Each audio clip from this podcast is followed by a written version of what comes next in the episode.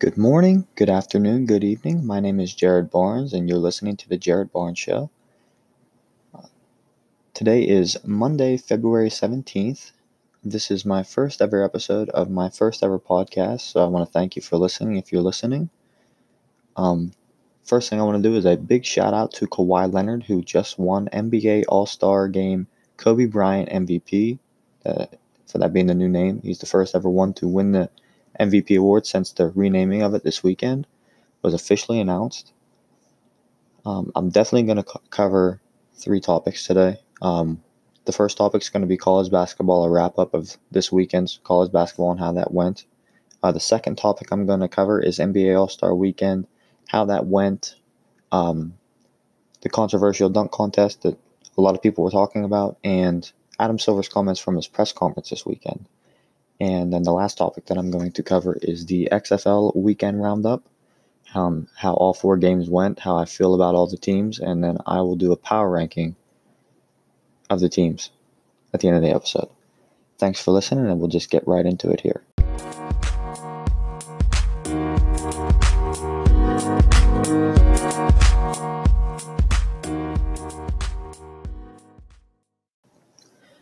All right, so the first topic I want to cover is college basketball this weekend, and it was an upset weekend again in college basketball as number five Louisville was upset by a hard-nosed Clemson team, a very tough Clemson team. It hasn't been a great year for them as they're 13 and 12, but they're still fighting, and that is actually Clemson's second win against a top five team this year. Um, Clemson won with a score of 77 to 62. They just played a lot more physical than Louisville did, and that was the game, really. Just their physicality and their toughness just was too much for Louisville to handle. Um, another upset this weekend, number 10 Seton Hall was upset by Providence a score of 74 71. And another notable upset was the Auburn Tigers, who were number 11 in the country, lost to the Missouri Tigers 85 73. It was just no match. They were just no match for the Missouri.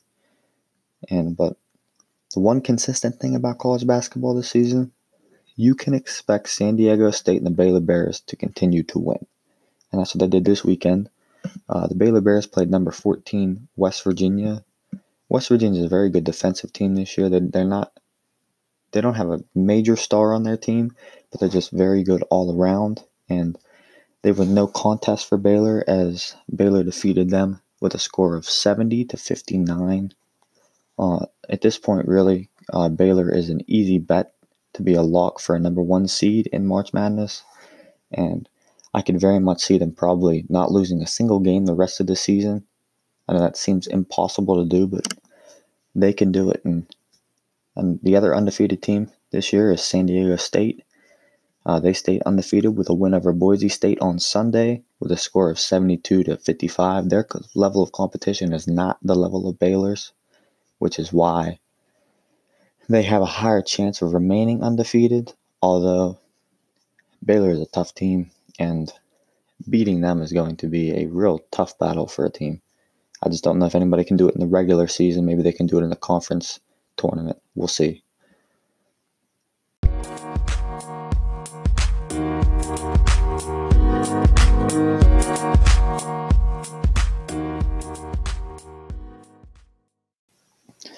All right, so the second topic that I want to cover is NBA All Star Weekend. What a weekend it was for the NBA. Uh, one of, it's always one of the biggest weekends of the year for the NBA, the All Star Weekend. Uh, one of the first events of the weekend was the Rising Stars Challenge. Uh, this was the first year that I really even cared to watch the Rising Stars Challenge. Um, some young All Stars and some young up and coming stars that were playing in that game were just, it was too much for me not to want to watch. Uh, people like Trae Young, Luka, Zion Williamson, Miles Bridges, John Morant. It was just, for the first time ever, I felt like this was the most talented Rising Stars challenge game I've seen in a long time. It was very competitive, very fun to watch. Uh, the future is bright for the NBA. Um, the second thing from All Star Weekend was the the Saturday night events, the skills competition, the three point competition, and that very controversial dunk contest.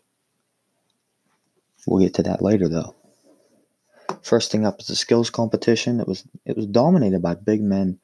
The guards did not run away with it like I thought they were going to do. I definitely assumed that hometown kid Patrick Beverley was going to really easily win the competition as competitive as a person that he is, but it turned out that he didn't, and the competition was actually won by Bam Adebayo, who really I wouldn't have thought he was going to win it because I didn't realize that he could shoot from the three, and I don't think anybody else did either.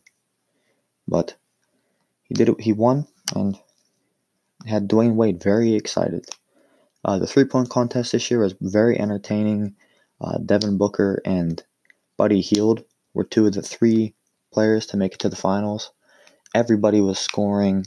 It was really a tough fought three point contest this year. Uh, very entertaining. The addition of the two deeper three point shots and adding that extra time was very, very fun to see. Uh, a lot of the guys were taking it very casual because they assumed a minute 10 was a very long time. Like Trae Young really did not have much time. He was the first one up, and he did not have much time left when it was his when he got to his last rack and he just had to start throwing up the balls as fast as he could. And it really it really did not it, it really hurt him because he he didn't advance. He only scored 15 points. He was the lowest scorer the whole the entire three point contest which is shocking because he's one of the better three point shooters in the league. And two of the more interesting things of the all-star weekend though that were not the all-star game were indefinitely the controversial dunk contest which a lot of question marks around that. Um, should Dwyane Wade have been a judge when there was a teammate of his that was a teammate of his last year, Derrick Jones Jr., that was dunking, and everybody knew he was going to make it to the finals? I don't think, but hey, he is from Chicago, so that's why he was there. But in case you didn't watch it, I'll break it down for you. Aaron Gordon and Derrick Jones Jr. were the two finalists after the original round of four in the dunk contest with Dwight Howard and the white kid that I can't remember his name, but he had a very impressive dunk over Giannis, and his first dunk wasn't that great, so he really didn't deserve to be in the finals. It was a very good dunk contest this year, pretty very solid, better than last year's for sure. But Derrick Jones Jr. and Aaron Gordon made it to the finals. Aaron Gordon, four dunks of his were 50 point dunks. I've never seen that in my life, probably never see it again. He should have won the dunk contest. He was he is the people's champion. I don't care what anybody else says. He is easily the winner of the dunk contest. He should have been, but he wasn't. I don't even remember the dunk that Jet, Derrick Jones Jr. won on, but I can remember the last dunk that Aaron Gordon did which is the sad part. It the first four dunks of the final round were all 50, so the score between Aaron Gordon and Derrick Jones Jr. was tied. I thought the NBA was just going to let them be co-champions because whoever would have won the dunk contest, the other person was getting ripped. I mean, it was a great dunk contest. What happened is it became a dunk off, and Derrick Jones Jr. went first. He got a score of 48. I don't remember what his dunk was. I really don't. And that's the sad part. It wasn't that memorable, and he got a 48. Aaron Gordon was next, and he called out Tacko Fall, who is seven and a half feet tall, and he jumped over him to dunk the ball. But he ended up with a score of 47, and one of the refs, one of the judges, I mean, that gave him a nine point score, which was one which would have given him one point less than Derrick Jones Jr. was Dwyane Wade. And a lot of people are blaming Dwyane Wade for Aaron Gordon not winning the dunk contest.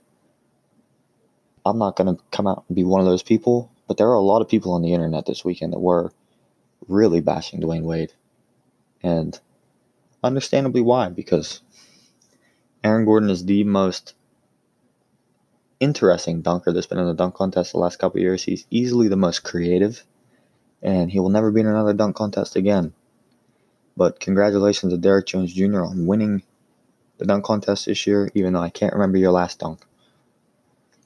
And another thing from All Star Weekend, other than the game, that was very interesting was Adam Silver's press conferences before Saturday's events. So the first thing, one of the first things he did at the press conferences, is they announced they they were renaming the All Star MVP trophy to the official name of it is actually now the Kia NBA All Star Game Kobe Bryant MVP, which is a great nod to Kobe Bryant, who just passed away about a month ago in a tragic helicopter accident. Rest in peace to everybody involved in that. Uh, it was nice to see the the NBA family, I could say, get together and really honor him this weekend. It was very, very cool to see. I very much enjoyed that. But the other interesting thing from that press conference is Silver addressed the decline in television ratings and the loss of hundreds of millions of dollars due to the issues with China that happened at the beginning of the season um, it's definitely going to impact the salary cap for sure, as the NBA projected numbers for the salary cap next year are going to be lower, which is very interesting. Uh, Silver said that the impact of the loss will likely not be known until the end of the playoffs, which understandable, but hundreds of millions of dollars is a very large loss, and that's going to very much hurt the NBA. Uh, I didn't know the ratings were down though, but understandable when your one of your biggest markets isn't watching your games. I can understand why ratings would be down. But the game, the All Star game itself, was the most entertaining game I have seen in, I think, ever in my entire life. I'm 20 years old, and it was the most entertaining All Star game I've ever seen. The first three quarters just felt like a regular All Star game. They were played as separate games. The score was kept as separate. And then in the fourth quarter, the scores were combined, and the first one to a set score. The set score was the highest score plus 24, which happened to be Team Giannis. They had the highest score going into the fourth quarter. And the final score they had to reach was 157. A lot of defense was played in that fourth. There was no commercial breaks during the fourth quarter. Very entertaining no commer- with no, no commercial breaks. The defense, the effort on a lot of the guys was unbelievable for an All Star game. Left me in shock, honestly. Left me in shock. I was I couldn't take my eyes off the TV. Which for the majority of the game, I really wasn't paying much attention until the fourth quarter.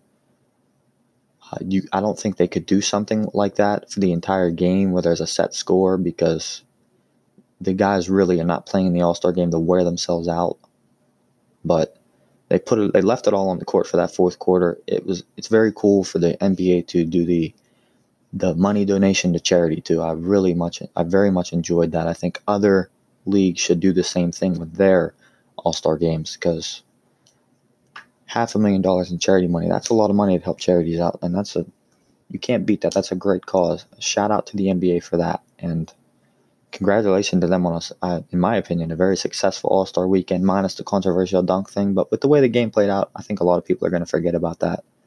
And uh, that's just kind of how I felt about the NBA All Star weekend.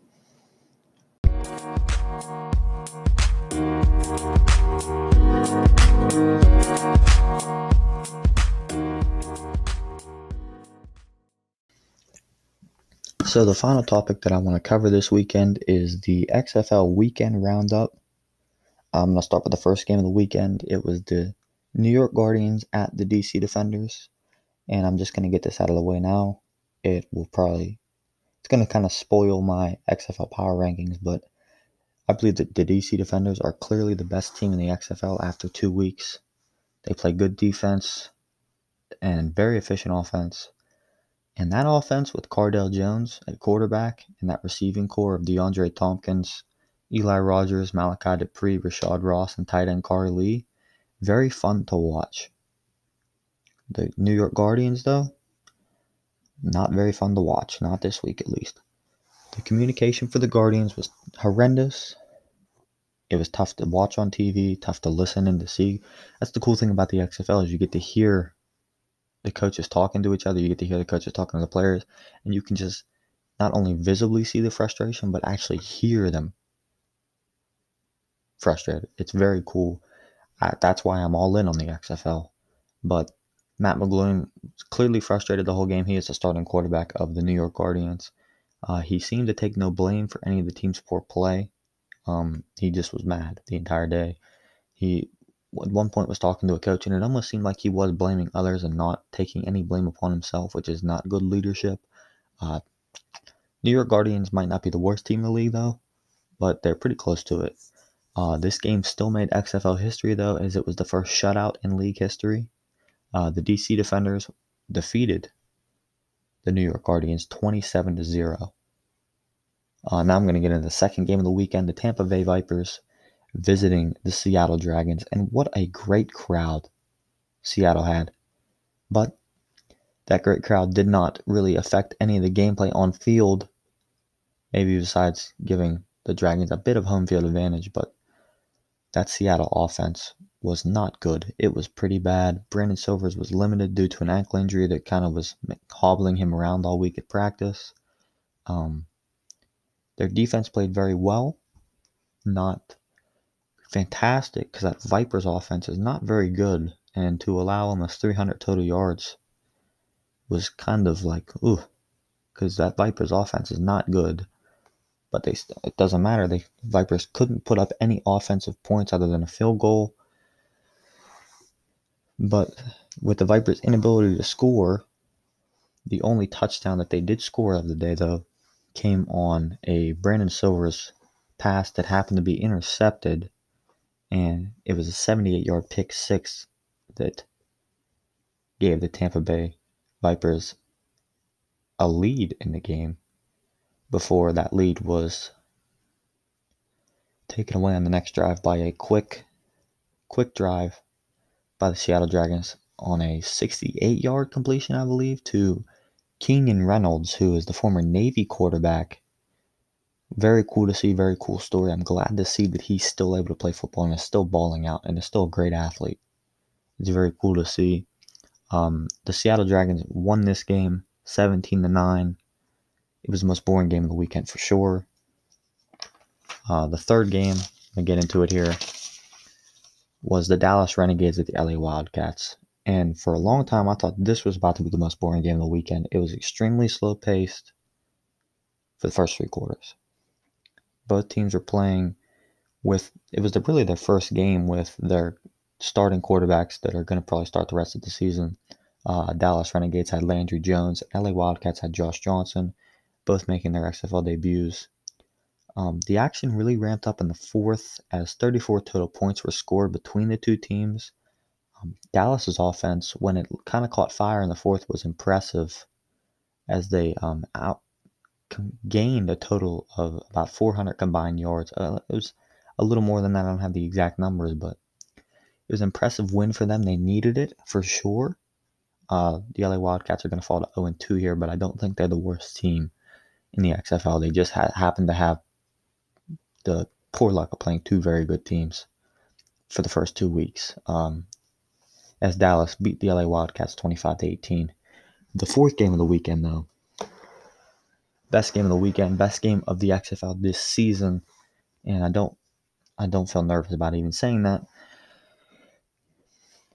Philip, or as some other people call him, PJ Walker, showed he is the most entertaining quarterback in the league, but St. Louis showed that they're a very tough team and that they're going to be they're not an easy team to take down. They're going to be a tough team to play against every week because they really dominated in a lot of the aspects of the game um, they dominated in the time that St. Louis dominated the time of possession, and their defense really did a pretty good job of containing that electric Houston offense, led by PJ Walker.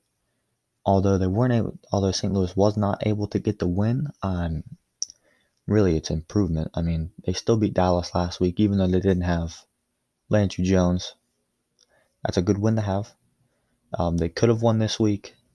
Uh, a missed call a bad missed call happened. Um, one of the Houston Roughnecks middle linebackers lined up in the neutral zone as Jordan Ta'amu was able to snap the ball. He thought he had a free play and he threw an interception that got returned, and that sequence of events led to the Houston's game clinching score.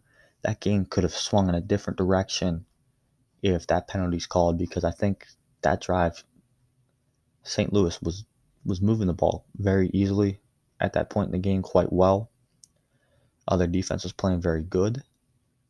Uh, they weren't playing great because they were still allowing they allowed too many points personally in my opinion they didn't, they didn't give up a bunch of yards but they allowed too many points but that missed call completely changed the game, and St. Louis wasn't able to recover from it as they were defeated by a score of 28 to 24. Houston now moves to 2 and 0.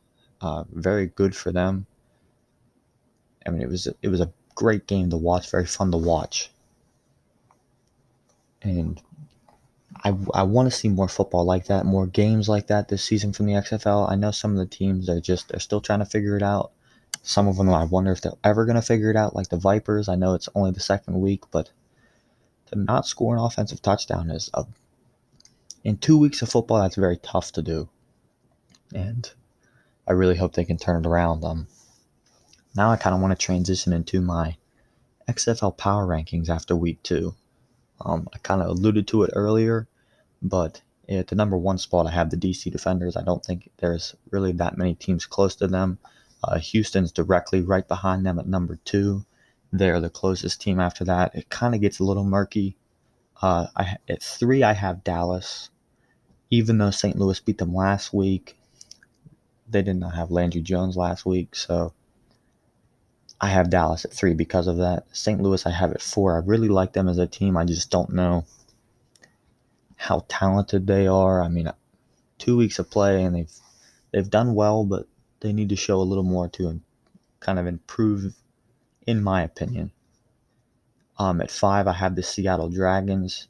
Um, I still have them at five because they have the the win from this week against the Tampa Bay Vipers, even though that's not a very impressive win, it's still a win.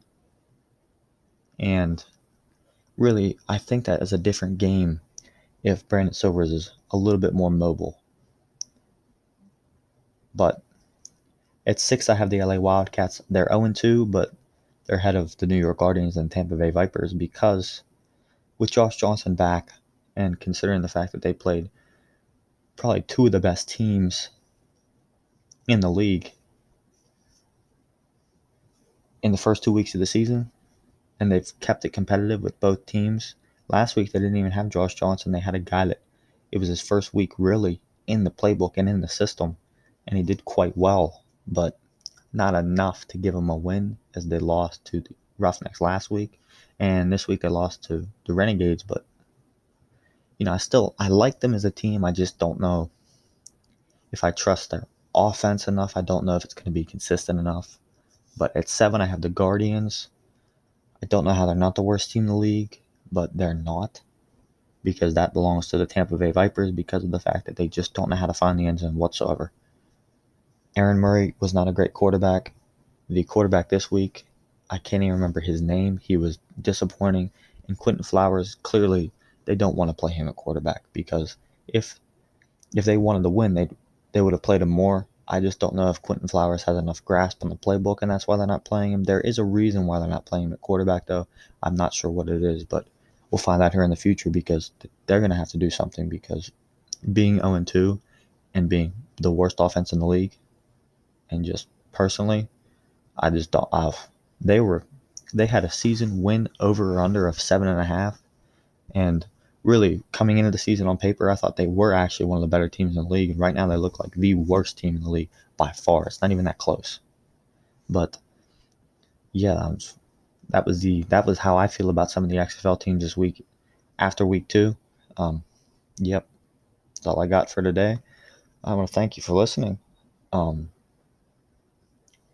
um, I want to put out another podcast this week, sometime, uh, probably towards middle of the week, maybe uh, Wednesday into Thursday is probably when I'll be putting it out. I'm going to cover a little bit of NFL free agency, maybe an XFL preview for week three, and probably a NBA rankings roundup, standings roundup, I mean, of, you know, playoff race in the East and Western Conference. kind of who's on the bubble.